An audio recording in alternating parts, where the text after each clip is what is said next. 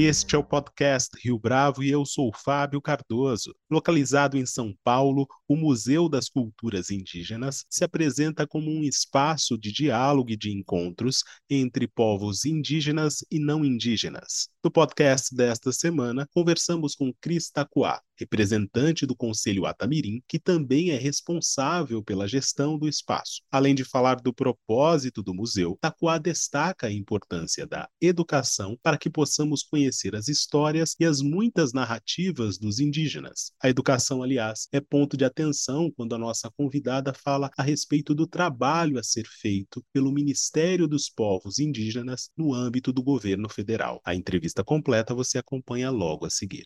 Cris Taquá, é um prazer tê-la aqui conosco no podcast Rio Bravo. Muito obrigado pela sua participação.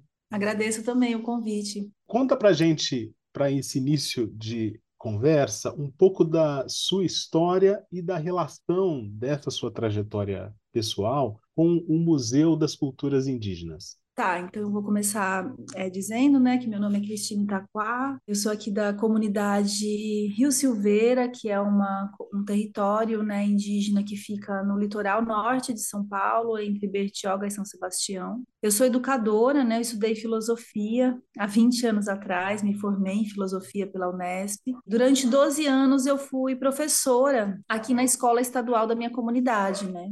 E durante muitos anos eu venho desenvolvendo né, muitas reflexões acerca da memória, do patrimônio material e imaterial né, dos povos indígenas. E uma coisa que eu venho assim desenvolvendo, um pensamento, é do quanto historicamente é, os nossos povos no Brasil todo foram afetados por toda a violência do colonialismo, né, de muitas imposições da Bíblia, do próprio currículo das escolas, muitas coisas interferiram nossas culturas e com isso muitos saberes ficaram adormecidos, né? Então, como que a gente acorda essas memórias? Como que a gente fortalece de novo a cultura? São processos muito sensíveis e delicados que muitos povos vêm já há alguns anos buscando caminhos, estratégias, através de pontos de cultura, de projetos de fortalecimento cultural. São muitas coisas né, que têm sido feitas nos últimos tempos. Há alguns anos atrás, eu e o meu companheiro, que é o Carlos Papá, nós fundamos um instituto que é chamado Instituto Maracá. E pelo Instituto Maracá, a gente pensou que esse, esse, essa organização poderia ser um canal de apoio, né, de diálogos, para possibilitar também de criar né, caminhos para esse acordamento da memória, através do fortalecimento cultural, através da reeducação da própria sociedade brasileira, né, que eu vejo que é tão ignorante com relação à diversidade dos povos indígenas. Muitos brasileiros têm a visão de que o indígena indígena é aquela coisa que todo mundo pensa, né? Sem roupa, todo emplumado, pintado, e a gente sabe que há uma diversidade muito grande de norte a sul do nosso país, de povos com muitas é, especificidades linguísticas, de cantos, de espiritualidades, né?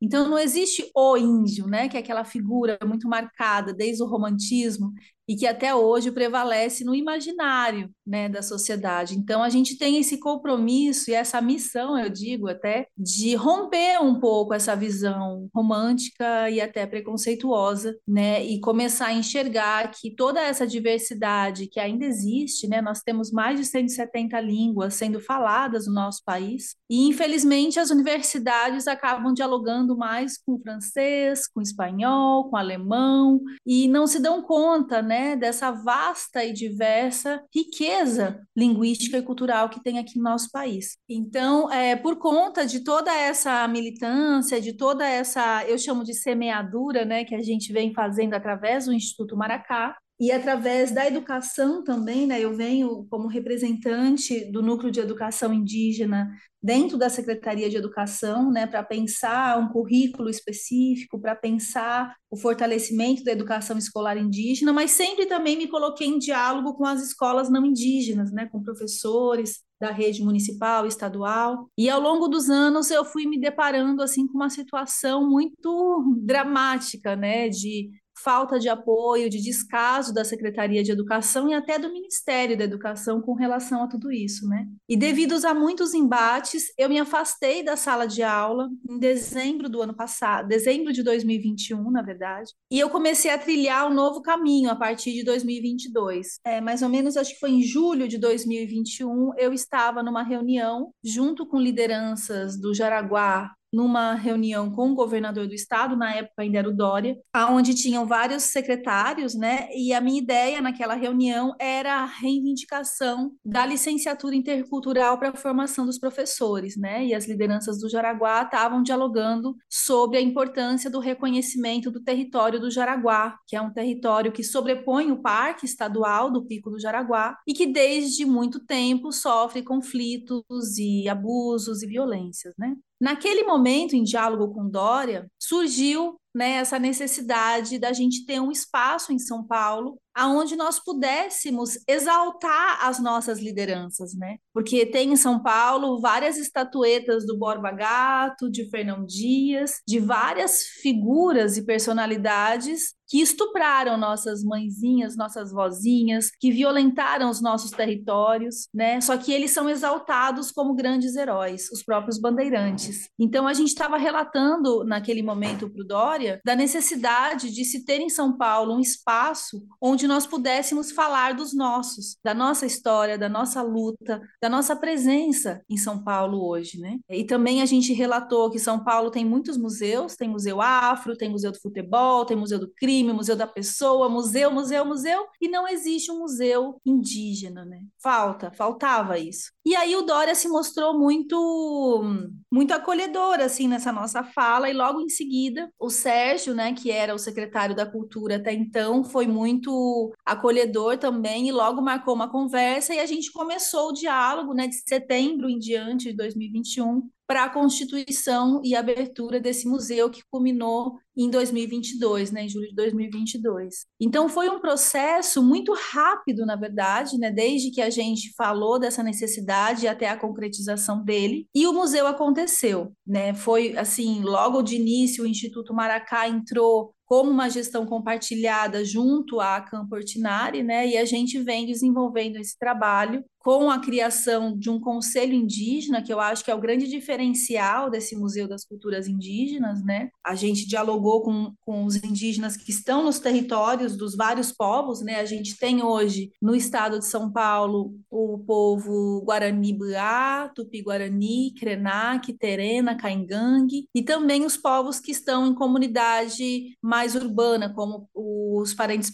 Pancararu, né, que estão no Real Parque, e uma grande comunidade multiétnica que está em Guarulhos, que eu nem vou saber é, citar todos os, os nomes dos povos que estão lá, porque são muitos. Mas nós temos essa diversidade né, de povos, e junto com todos eles, nós fundamos o Conselho Atamirim, né, que é um conselho indígena que também hoje, né, em dezembro do ano passado, foi publicado no Diário Oficial um decreto que institui o Conselho Atamirim como parte gestora desse museu. Né? Então, hoje nós temos a Campo Ortinari, o Instituto Maracá e o Conselho Atamirim como os gestores né, e, e condutores de toda essa ideia de se pensar um museu dos povos indígenas. É claro que a gente tem um desafio muito grande, né, porque a diversidade para além do estado de São Paulo, ela engloba muitos outros povos, mas a gente vem num trabalho assim, vamos dizer, de formiguinha, né, de começar a pensar, criar caminhos, principalmente no educativo, né? O educativo desse museu tem um papel muito importante, que é dialogar com as crianças, com o público, né, de pensar uma formação para todo mundo que entre ali seja afetado, né, positivamente. Então, pensando nisso, o Carlos Papá, que é também do Conselho Atamirim, logo de início ele nomeou esse Museu das Culturas Indígenas com o nome de Taua. Taua, em Guarani, significa Casa da Transformação. Então, para nós, o grande motivador desse espaço, né, dessa ocupação no meio de São Paulo, é transformar a sociedade brasileira, né? E principalmente o povo de São Paulo, que muitas vezes desconhece que tem indígena no estado de São Paulo. Eu vejo, né, que as grandes universidades que estão em São Paulo hoje, elas muitas vezes vão fazer pesquisa lá na Amazônia e desconhecem que o povo guarani está em São Paulo há mais de 500 anos. Então, eu acho que é uma realidade assim que é importante, né? É um momento de muitas conquistas que a gente está vivendo a partir desse ano, mas eu vejo que ter fundado esse museu deu uma grande força também, né, para a luta e resistência no estado de São Paulo. Resumidamente é isso. Na sua primeira resposta, você disse que é, tem muita ignorância da sociedade brasileira em relação aos povos indígenas. Minha pergunta é: como é que essa ignorância afeta a preservação da memória e das culturas dos povos indígenas? eu vejo, né, quando eu falei da ignorância, é no sentido de que até hoje a gente vê muitas pessoas entrando dentro dos territórios indígenas para impor o seu modo de pensar, né? E daí quando eu penso na educação, por exemplo, a gente hoje vive é, escolas que têm um currículo que é proposto por pessoas não indígenas, né? A própria Secretaria de Educação que elabora o currículo e impõe ele dentro das comunidades. Então, se a gente tem uma legislação desde a Constituição de 88 que dá o direito à educação escolar indígena, ela se auto-organizar da forma como cada povo bem entende, então por que que até hoje a gente tem a imposição de um currículo de fora? Fora a questão da religião, né? Tem muitas missões evangélicas, protestantes, enfim, de várias vertentes religiosas que até hoje adentram os territórios também para impor a sua verdade, a sua fé, então, isso é uma grande ignorância, né, de não respeitar e de não entender que os povos indígenas possuem o seu modo próprio de se organizar política, cultural e espiritualmente. Então, é nesse sentido que eu estava falando da ignorância, né? E isso é claro que afeta totalmente a memória e a cultura, porque a gente tem um histórico, né, de, de muito tempo atrás, de quando esses religiosos entravam para dentro das comunidades, a figura do rezador, das pessoas que têm uma ligação mais espiritual, ela era totalmente deixada de lado, né? Quando não até demonizado ou né, se colocava a comunidade contra essas pessoas, né? Então a gente teve ao longo da história muitas perseguições, né, com relação a essas pessoas que eram os grandes detentores, né, do conhecimento, da sabedoria. Então não tem como a gente não pensar nessa violência no sentido da, de afetar, né, a memória da cultura de vários povos. E cada realidade, né, aqui no Sudeste teve uma história, é, lá no Nordeste, no Norte, é outro contexto, mas eu acredito que todas as regiões do Brasil em tempos diferentes, sofreram muitas violências que afetaram diretamente a memória né, dessas culturas. E que hoje eu vejo que muitos povos vêm tentando se fortalecer e, como eu disse antes, acordar essas memórias, né? Porque se muitas práticas foram deixadas de lado, hoje há a possibilidade de se fortalecer esses saberes. Mas é claro que nunca vai ser igual, mas eu acredito que só pelo fato das crianças, dos jovens é, terem acesso né, a esse conhecimento já é uma forma de fortalecimento. Então, acho que a luta é grande, né, no sentido cultural, no sentido de fortalecer mesmo esse fio condutor, né, que é a essência de cada povo, de cada cultura. Cris, você tem expectativas positivas em relação a ao Ministério dos Povos Indígenas? Como é que você avalia esse momento no âmbito do governo federal? Então, eu, eu penso assim que é, já foi vivido tanta coisa ruim, né? Tanta violência. Eu acho que esses últimos quatro anos foi o reflexo, né, de tudo que já foi vivido, desde a ditadura militar, desde o início dos tempos, né, da colonização.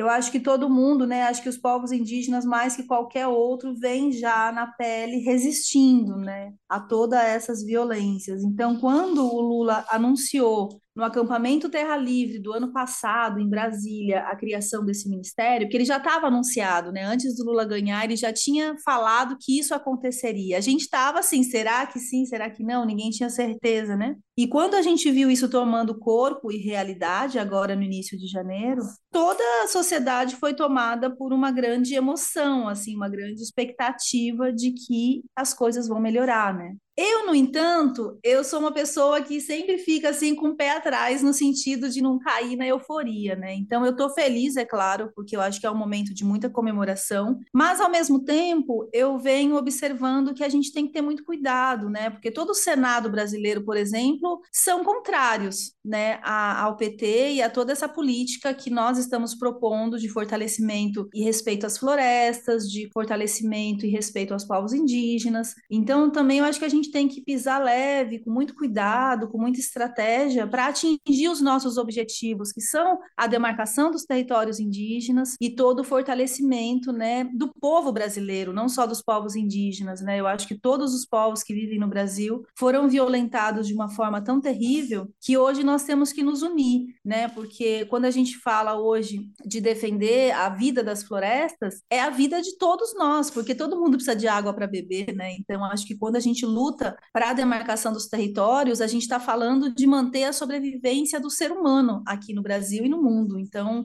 é uma luta de todos nós, né? Então, eu vejo que o Ministério dos Povos Indígenas ele vai contribuir para frear esses políticos que até hoje não entenderam que o avanço do agronegócio, que a mineração e todas essas políticas agressivas contra a floresta afeta a vida da própria humanidade, né? não só a vida dos povos indígenas. Então, eu estou assim muito atenta, com muito cuidado, refletindo, rezando muito para que a Soninha, a Guajajara e todas essas lideranças que estão à frente né, no diálogo, que eles tenham muita proteção e muita força né, para fazer valer de fato essa luta que já é muito antiga. Mas uma coisa que me veio assim nesses últimos dias que eu vim refletindo com as lideranças é que desde o plano de transição, né, que começou a ser feito ano passado e até agora a constituição dos ministérios e tudo mais, eu percebi que em nenhum momento foi citado uma atenção específica à educação escolar indígena. Isso me preocupou bastante, porque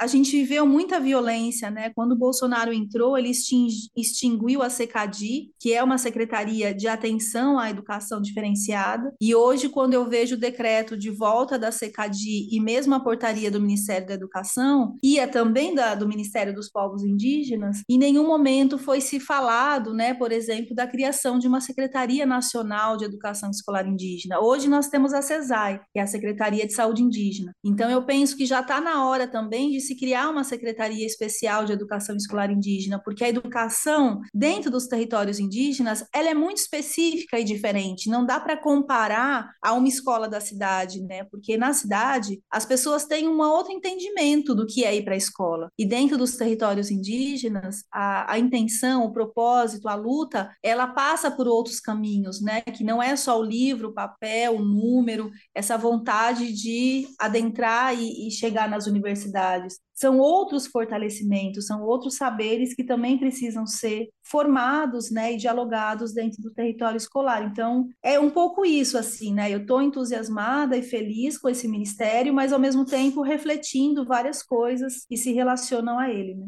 Quem visita o museu entende a necessidade ou a importância da demarcação dos territórios indígenas? Olha, a gente tem esse propósito, né, de provocar as pessoas para essa reflexão. Tem algumas exposições que estão lá, né, desde o início, e quando no dia da, da abertura do museu a gente colocou uma faixa grande, né, que ali era um território indígena, justamente para trazer essa reflexão para as pessoas dessa necessidade de se pensar a demarcação. Agora, ah, no início desse ano, entre março e abril, vai estar se começando umas novas exposições, e uma delas é a resistência guarani no estado de São Paulo, e eu acredito que com essa exposição, o público vai ter um acesso maior também né, a esse entendimento de por que, que a terra do Jaraguá é a menor terra indígena do Brasil e por que, que ali aflora uma resistência muito grande, que é, representa muito a luta dos povos indígenas no Brasil todo. Então, a ideia é que justamente as pessoas entrem lá e possam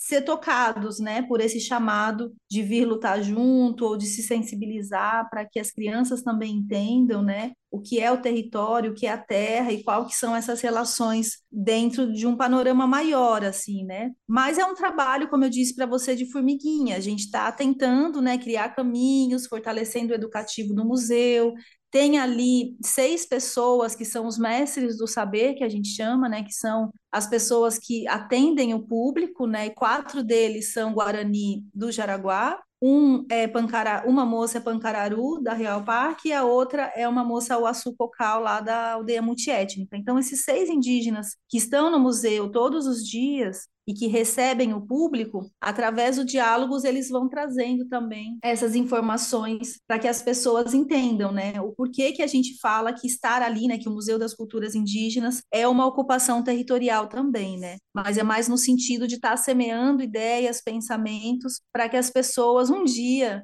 acabem com esse racismo e com esse preconceito, né? Porque eu vejo que o preconceito nasce do não entendimento, do desconhecimento da própria realidade. A transição de governo aqui no estado de São Paulo, Cris, te preocupa em termos da manutenção e mesmo da expansão do projeto do museu? Olha, eu confesso para você que eu ficaria mais feliz se o Haddad tivesse ganhado, não há como negar isso, né? Por conta de todas as políticas referentes principalmente à cultura, à educação e tal. Eu não conheço muito esse Tarciso que entrou agora como governador, mas eu acredito, né, que dada a situação mais geral, né, da, da, criação do ministério, com a volta do Ministério da Cultura, né, o IBRAM, que tem toda uma relação com os museus, eu acredito que o governo de São Paulo não vai ter como fazer ou tomar medidas que afetem a própria existência do museu, né? Tanto na questão orçamentária quanto na questão da existência dele mesmo. Então, eu estou confiante de que a gente vai conseguir intermediar bons diálogos, né? A gente ainda não conversou com a atual secretária da Cultura, que assumiu recentemente, né? A gente está para marcar ainda uma reunião com ela. Mas eu acredito que a gente vai conseguir avançar, porque o panorama nacional é muito positivo, né? Mas, é, infelizmente, a gente tem que lidar com essa realidade, né? O governo do Estado de São Paulo já há muitos anos, ele vem né, sendo gerido por governadores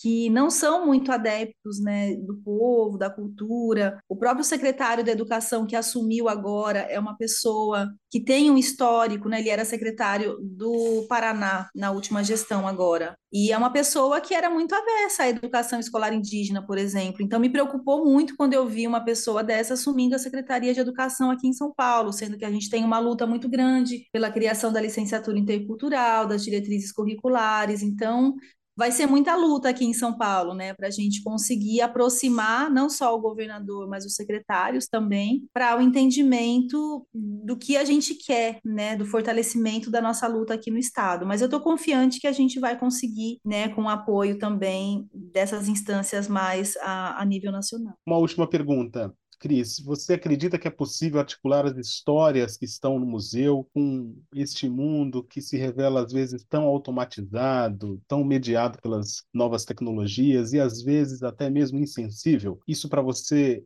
viável de se estabelecer uma conexão? Você tem esperança nisso? Então, a gente vem trabalhando com várias narrativas, né? Eu vejo que o cinema indígena, ele tem proporcionado um aproximamento, assim, né, de outras realidades. Eu sei que hoje a gente vive um mundo, né, de muita informação, de muita tecnologia, e as crianças, principalmente, né, ficam um pouco reféns, assim, desse mundo muito sistematizado, muito mecânico, né? Então, eu vejo que a gente tem pensado atividades no museu que aproximem, né, as crianças, os jovens e mesmo os adultos, para que eles conheçam essas novas e outras narrativas, né, que são narrativas ancestrais, que muitas vezes não passam pela escola, né? A escola não está cumprindo o seu papel realmente de diversificar os saberes que existem aqui no nosso país. Eu tenho essa expectativa de que o museu possa sim né, trazer outra forma de ver o mundo, outra forma de se conectar e se relacionar com as pessoas, com a diversidade, né? E daí quando eu falei no início para você que esse museu foi nomeado como Taua e essa ideia, né, da transformação é justamente para que as pessoas que por ali passarem, elas terem a possibilidade de se transformar, né, interiormente e depois exteriormente nas suas ações no dia a dia. Então essa é a esperança, né? Eu acho que a gente vai semeando aí com cada programação que é proposta, né? Esse ano a gente tem um desafio de muitas ideias e coisas que a gente quer fazer. Então eu acredito que juntos, né, com essa diversidade também de toda a equipe que está ali atuando no dia a dia do museu, a gente aos poucos vai conseguindo atingir, né, esse sonho de transformar um pouco o coração, a mente das pessoas para que a gente alcance um objetivo que é muito simples, mas que não é tão fácil, que é o respeito, né? Eu acho que o respeito é a base de tudo. O respeito a todas as formas de vida, não só aos humanos, mas também aos seres que habitam dentro dos outros espaços, né? Porque eu vejo que a nossa humanidade, ao longo de tantos séculos, perdeu essa sensibilidade que é o respeito. Então, para mim, eu vejo né, que o grande objetivo de estar junto nessa luta, né, dessa criação desse espaço, é educar a sociedade brasileira. Cris Tacoar, foi um prazer tê-la aqui conosco no podcast Rio Bravo. Muito obrigado pela sua entrevista. Obrigada. E esta foi mais uma edição do podcast Rio Bravo. Ouça, comente e compartilhe. Gostou da experiência? Nós da Rio Bravo estamos aqui para lhe oferecer o conteúdo mais adequado para a sua melhor tomada de decisão. E no site www.riobravo.com.br você conhece mais a respeito da nossa história. No Twitter, o nosso perfil é @podcastriobravo.